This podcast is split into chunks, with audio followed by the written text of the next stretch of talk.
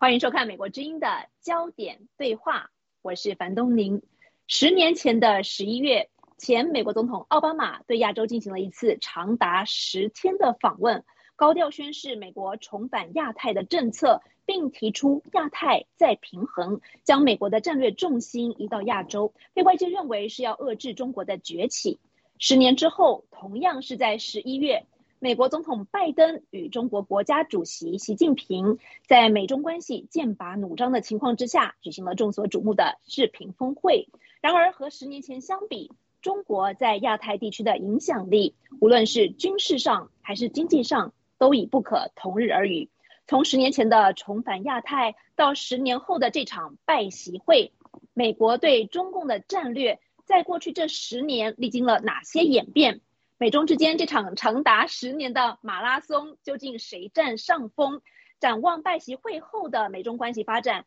是能够峰回路转，还是再也无法回到从前？焦点对话今天请到两位专家为大家进行深入的分析。一位是在华盛顿美国威尔逊中心基辛格中美关系研究所的主任戴博先生，戴博先生欢迎您。哎，两位好。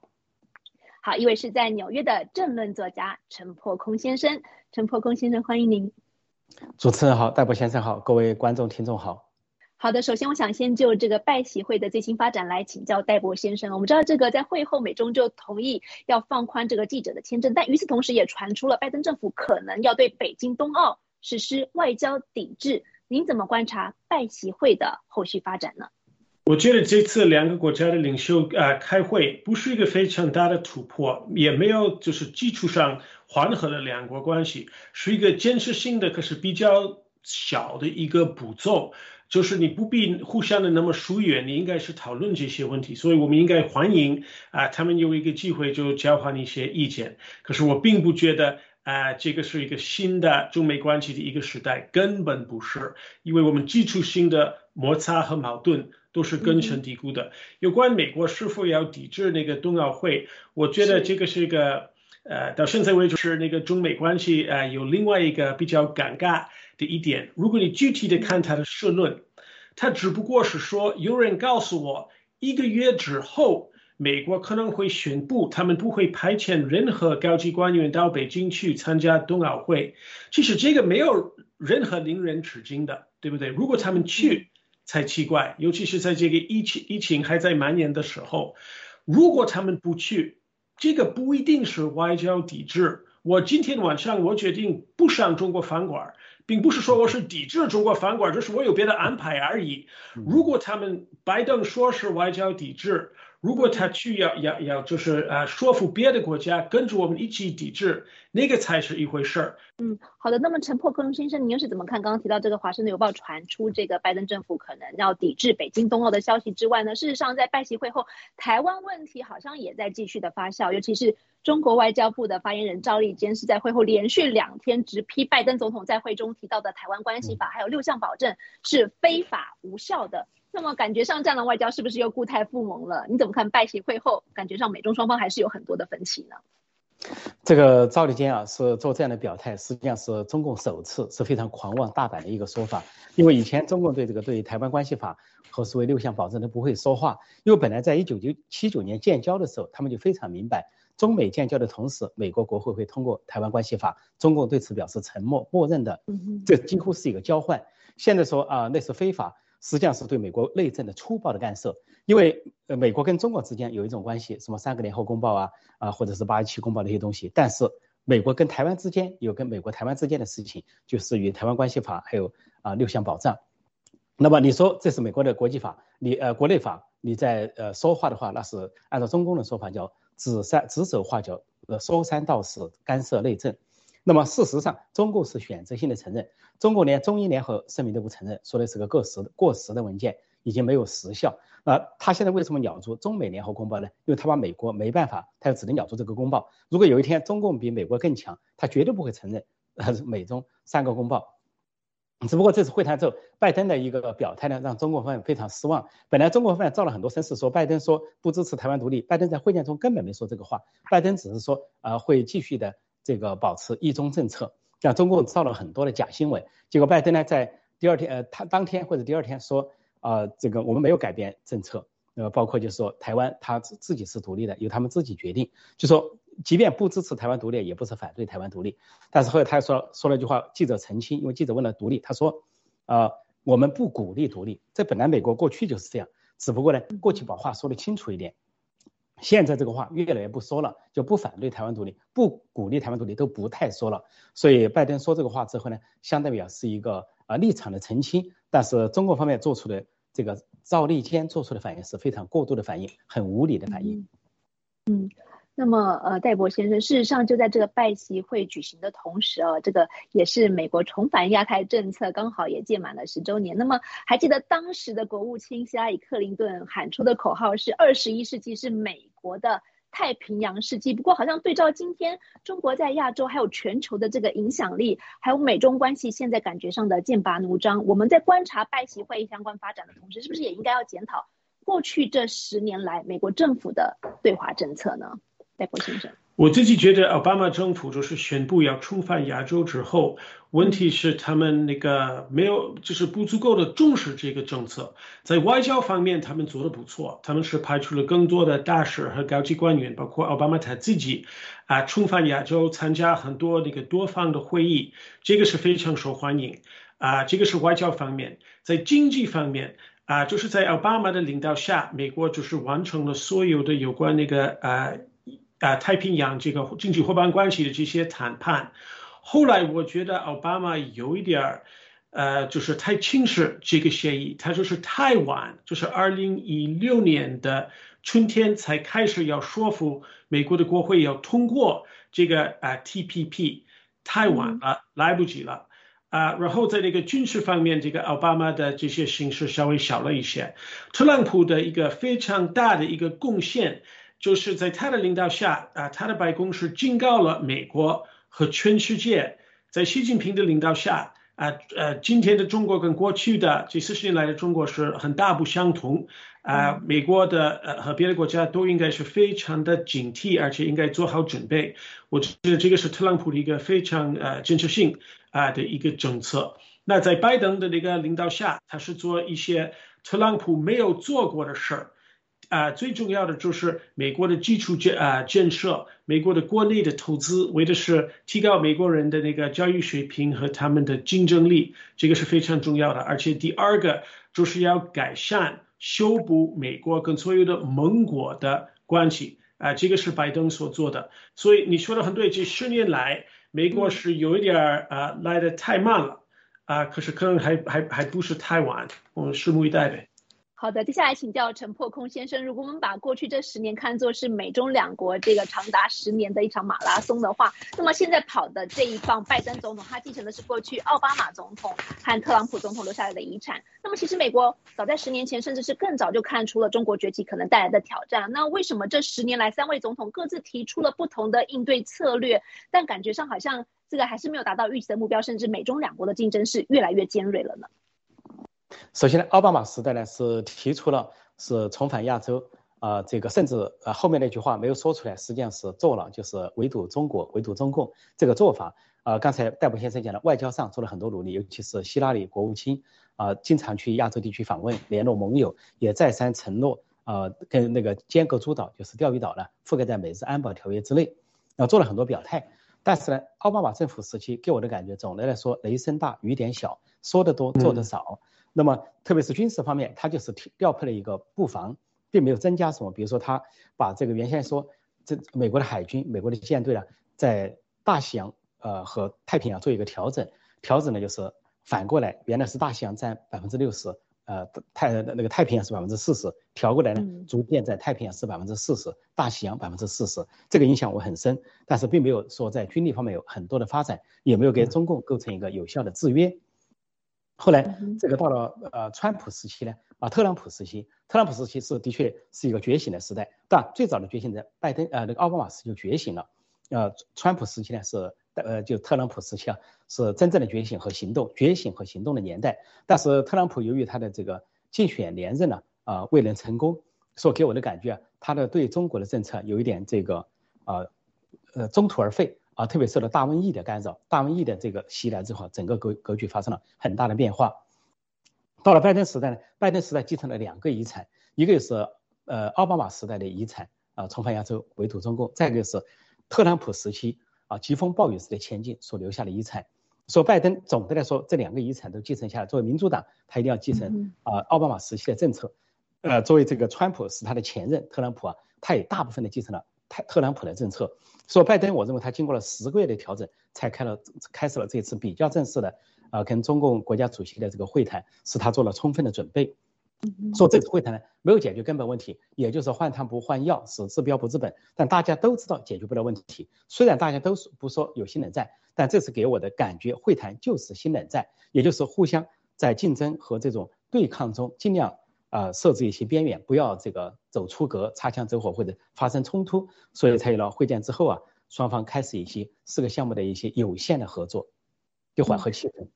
是，那么戴博先生，您同意刚才陈破空先所说的，这个奥巴马一开始是重返亚太政策，有一点这个雷声大雨点小。那么中间经过了特朗普的这个他他所谓形容的是觉醒，到现在拜登总统这十个月来的调整，您怎么评估这十年来三位总统对华政策跟亚洲政策上的得与失呢？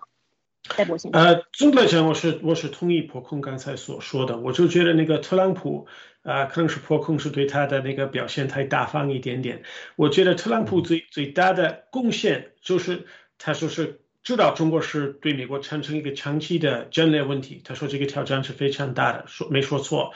问题是，他没有把跟中国竞竞争当成他最优先的事儿。他是同时跟所有的别的国家也进行各种各样的战争和和和和竞赛，对不对？它不是是。不只是对中国，就是要增加这些关税，对啊，我们的呃欧洲，对我们的这个东北亚的这些盟国也是这样子做。所以，虽然很多亚洲国家、欧洲的国家是同意我们对中国的那些评价，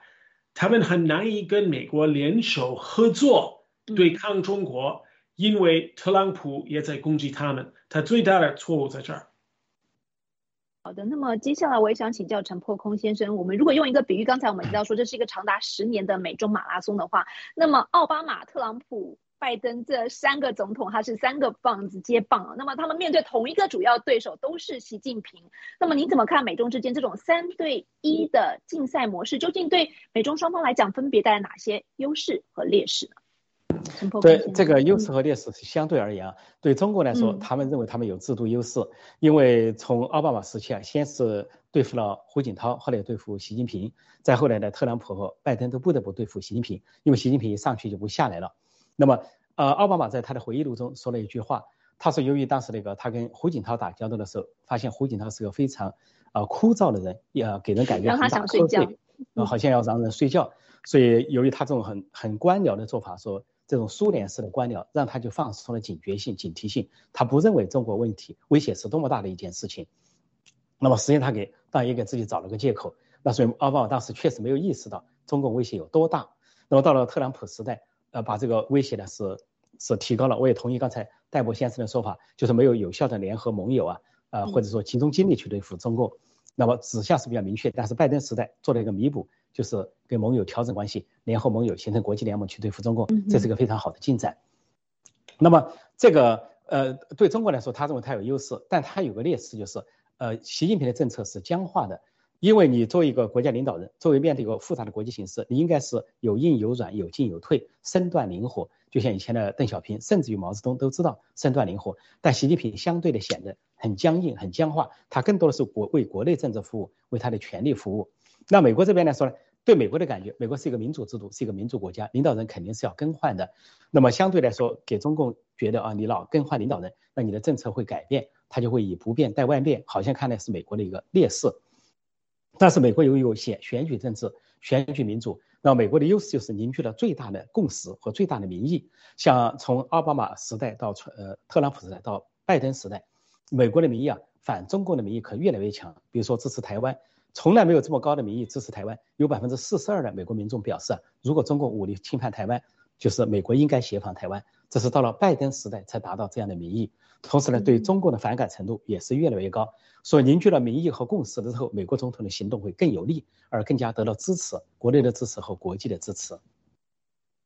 好的，也想请教这个戴博先生啊。刚才我们提到，就是说这十年来，美国历经了三任总统，但是面对同样一个主要的这个对手都是习近平哦。那如果如果问说，美中关系这十年来是如何走到了今天这步？局面的话，那究竟主要的责任是在习近平呢，还是说某一个领导人，还是说其实是一个美中有一个结构性上的矛盾所导致的？那么另外呢，这个我们知道，这个美中关系一开始的重要推手之一，这个前美国国务卿基辛格，他也在二零一八年曾经感叹说，他认为美中关系可能再也回不到从前了。也想请教您的看法。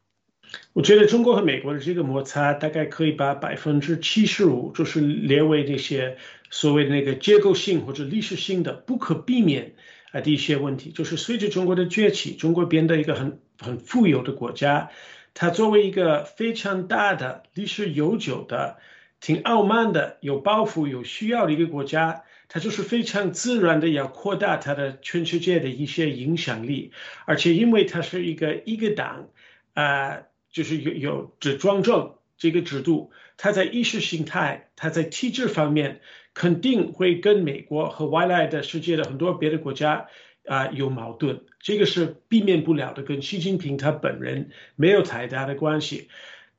除了这个百分之七十五之外，这个另外一个百分之二十五，有一部分我承认是来自于美国的一个恐惧感。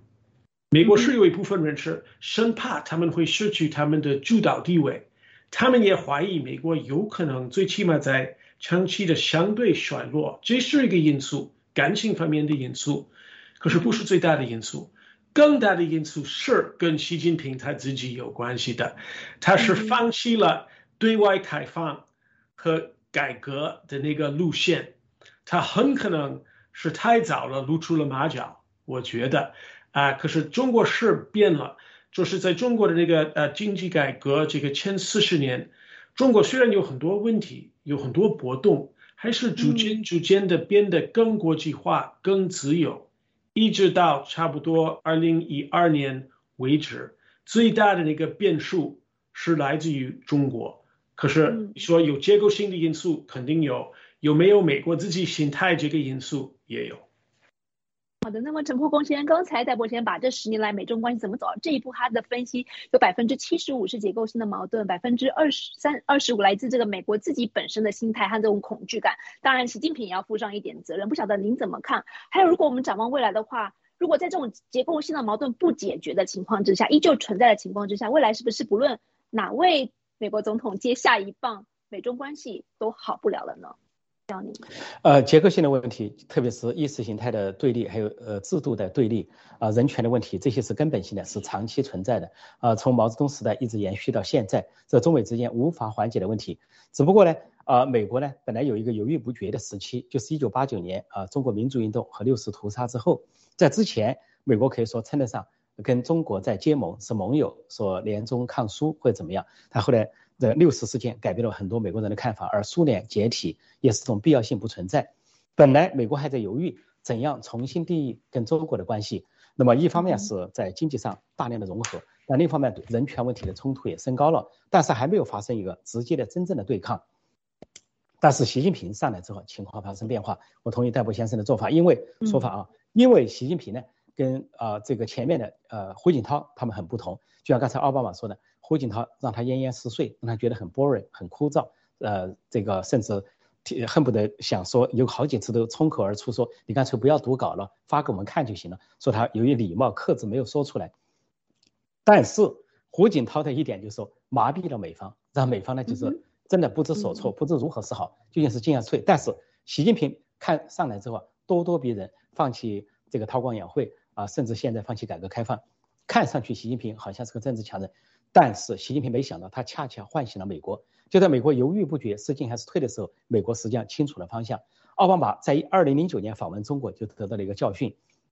当他一个人去访问了，呃，当时还习近平没上台，说是中国呃军方呢要求对美国示强，美国发生了这个金融危机，就让奥巴马来从不是从舷梯上下来，故意说舷梯出了问题，从那个机舱的机肚子打了个梯子下来，好像想羞辱奥巴马一把。这个奥巴马回国之后啊，我印象很深。不久就提出了对中共的这个全面的反制，重返亚洲啊，围堵中共等等。那么到了川普时代，不用说是全面的行动，全面行动的时代。到了拜登时代，这个大趋势已经不可扭转扭转了。所以说，习近平唤醒了美国，实际上唤醒了。整个世界唤醒了西方，这在某种程度上也是一个好事，是美国现在明确了对待中国应该怎么样。实际上现在非常明确的是，共产中国是美国最大的敌人。拜登在竞选时候还不想承认这个，还有点勉强，但是他现在不得不承认，而且予以明确。而拜登本来对俄罗斯很反感，都愿意跟俄罗斯的总统坐下来谈一谈，谈一谈美俄之间有什么合作可以对付中共的。说这个形势的巨大的翻覆啊，是拜习近平所赐。说习近平看上去。很狡诈，很聪明，事实上战略上也是非常的愚蠢。但他的愚蠢之一也是为了他个人的权利。由于他的自私，以一己之私驾于一党之上，一党之私绑架整个国家，最后使中国成了整个世界的对立面，不光是美国的对立面。好的，那么戴博先生刚才陈破空先生认为说美中关系今天会走到这步田地，是因为拜习近平所所赐啊。那你怎么看？习近平我们知道还有这个。总加速师的这个称号是不是？呃，现在他经历了六中全会，马上二十大可能要顺利连任，接下来的长期执政甚至终身执政是可以预期的。那我这样反过来问您，是不是只要习近平他再任一天，他的对外扩张跟对内高压也会导致美中关系只要他在一天就好不了了呢？请教戴博先生。我觉得美国也好，中国也好，我们不要把任何一个国家的领导人说的太重要。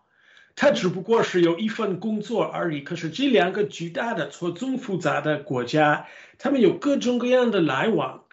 各种各样的接触，有负面的，有正面的。就是说，习近平和拜登重要，可是也不是最重要的事情。中国就是这近代史，中国一直是那个调整速度和变化，就是进化速度非常快的一个地方。而不是那个习近平都可以控制的，而还有另外一个问题，就是共产党的很多人，中国很多人到底怎么看待习近平，我们还不清楚。看起来他他的支持率还是比较高，可是如果我们看这这几年那个拜登，他最大的那个外交方面的那个呃成功都有什么？一个是四国集团。嗯，另外一个是那个美国、英国和澳洲这些都同意进行技术转让，帮助澳洲要要建造大概八个那个核能的这个潜水艇。另外一个是北欧宣布，现在它的今后它的使命会有一部分是针对中国的。这个是因为美国的外交很成功吗？是因为我们说的非常有魅力、有说服力呢？根本不是，这个都是因为习近平，比如说在澳洲，他经济方面的胁迫行为，他在印度的那个边界就进攻，而且他给欧洲也也增加各种各样的压力。他们这些国家加入了这些美国的联盟，不是为了支持美国，不是想忙着支持美国，是因为他们从自己的利益这个角度来讲是非常担心习近平的这些过分的主动。有所作为的一些政策，肯定有国内的人注意到这些。现在中国国内也是面临各种各样的一些挑战，是放慢了它的经济发展的速度。所以你说今后如果那个习近平再活四十年会怎么样呢？这是没法预期。中国的变化速度太大了。嗯，中国变化的速度，也想顺着这个请教陈破空先生。如果我们看着拜习会后马上出来的发展是什么？是中共。通过了第三份历史决议啊，是在刚好在拜习会之后马上出炉的。那么有一种说法是，习近平他其实在明年二十大之前要顺利连任的话，他需要一个稳定的中美关系来有助他巩固权力，跟明年二十大争取连任。你怎么看这样的一些说法呢？对，呃，在毛泽东之后呢，历届的中国领导人都希望是能够自己处理好美中关系，在党内是有说服力，有利于加强他的呃权威。那么这次我的分析呢，呃，本来。呃，这个呃，沙利文和杨洁篪在瑞士讨论好，说是年底前要拜登跟习近平会谈，当时敲定了，但是时间没敲定。当时我的分析啊，习近平是希望在十九届六中全会前，如果举行这样的会谈，对他那个全会和第三份决议的通过是一个加持。但是显然拜登这边考虑是不会同意，说拜登他们是同意在十九届六中全会之后举行这个会。啊，这是拜登的选项，所以这个时间就跟在十九届六中全会之后，中共那边都大致确定了啊，知道习近平的地位是有稳固还是不稳固，是怎么个情况，美国才能够出台他的政策。所以这样的情况下发生了这个中美呃对话，那这个对话，习近平的确其实也做了几方面的让步，因为习近平之前呢态度很强势啊，说是美国因为提出了两个，一个是建立竞争规则，再一个说是设立安全的护栏，但中方的说法是说不能由美国来说了算，你的安全呃。呃，说的是对抗竞争和这个呃呃和和那个呃三部曲：竞争、对抗和合作，不能由美国说了算，不能是美国提条件提要求。说中方认为应该全面改善中美关系，中方才会去合作。要中方希他的目的是什么？他希望美中关系回到从前，这个是不现实，这是一个幻想。但是拜登显然是面对现实，就提出了安全的竞争规则和安全的护栏，不要出事，不要冲突，不要引发战争。那么这次习近平实际上是调整了一些，其中有一期同意。啊，加入军备控制、军控的谈判，以前中方是不同意的。那么他这个降低身段，一方面说明可能他在党内呢地位有一定的稳固了，连任是有希望了，或者比较稳定了，说他愿意做这个让步。另一方面来说，美中关系的改善对明年二十大召开，习近平进一步巩固他的权位，说服党内的同志啊非常重要，所以他愿意呢美中关系和缓一些，同时呢台海关系也和缓一些。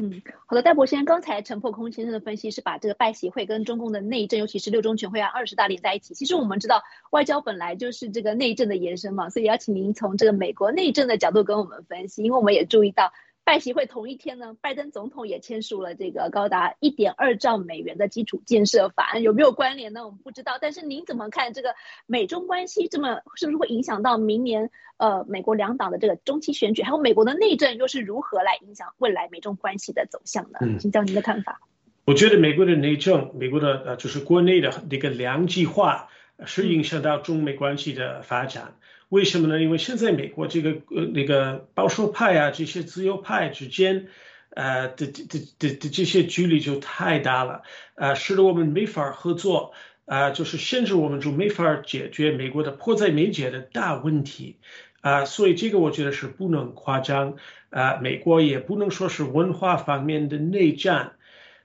可是我觉得我们做任何事情的效率，在我们可以。呃，预期的未来还是相当之低，而且现在如果拜登就是想稍微缓和中美关系一点点，他知道啊，他将来的啊共和党的这些竞争对手都会骂他，像什么库鲁斯、卢比奥啊，那个哈里、Tom Cotton 啊，他们都会说他他是骨头非常轻的，骨头太软的啊，不是美国所需要的那那样一个强大的领导人，所以拜登。他的国内的经啊那个政治方面的压力还是非常之大。嗯，好的，最后时间就留给陈破风先给我们做总结。如果在这个呃习近平本人也有这个政治上的危机，然后美国内政又是如此尖锐的情况之下，美中关系还有和缓的可能性吗？最后一分钟。啊，和缓是暂时性的，就是阶段性的和缓。至少我认为，在中共二十大之前，可能会出现阶段性的和缓。因为美国这边来说呢，是它主要是拜登和拜登政府要考虑选举，特别明年中期选举。也说美国的政策要依据美国国内的这个民意，说根本这个民意是反对共产中国的。那么中共应该看到这一点。但中共呢那边不是靠民意执政，中共主要是靠领导人的个人意志，是一个人治的国家。啊，他就是个人领导人，想谋求连任，想谋求长期执政，因为他自己的私利、自己的私心，他在制定美国政策。说他最终是考虑美国呃中美关系缓和对他执政有利，还是说激化对他的执政有利？我相信习近平为了寻求明年二十大连任，取得党内高层和政治老人的同意，他会继续朝着中美关系啊相对缓和的方向发展，但他不会放弃对台湾的武力威胁，因为也是因为他也是一个借口，说是统一台湾是他连任的一个借口。好的，我们今天非常感谢戴博先生还有陈破公先生二位带来这么深入精彩的分析，感谢二位。谢谢，谢谢。好，也感谢听众观众朋友们您的收听收看。提醒您，来宾发表的是个人观点，不代表美国之音。我是樊东宁，祝各位平安。我们下次节目再会。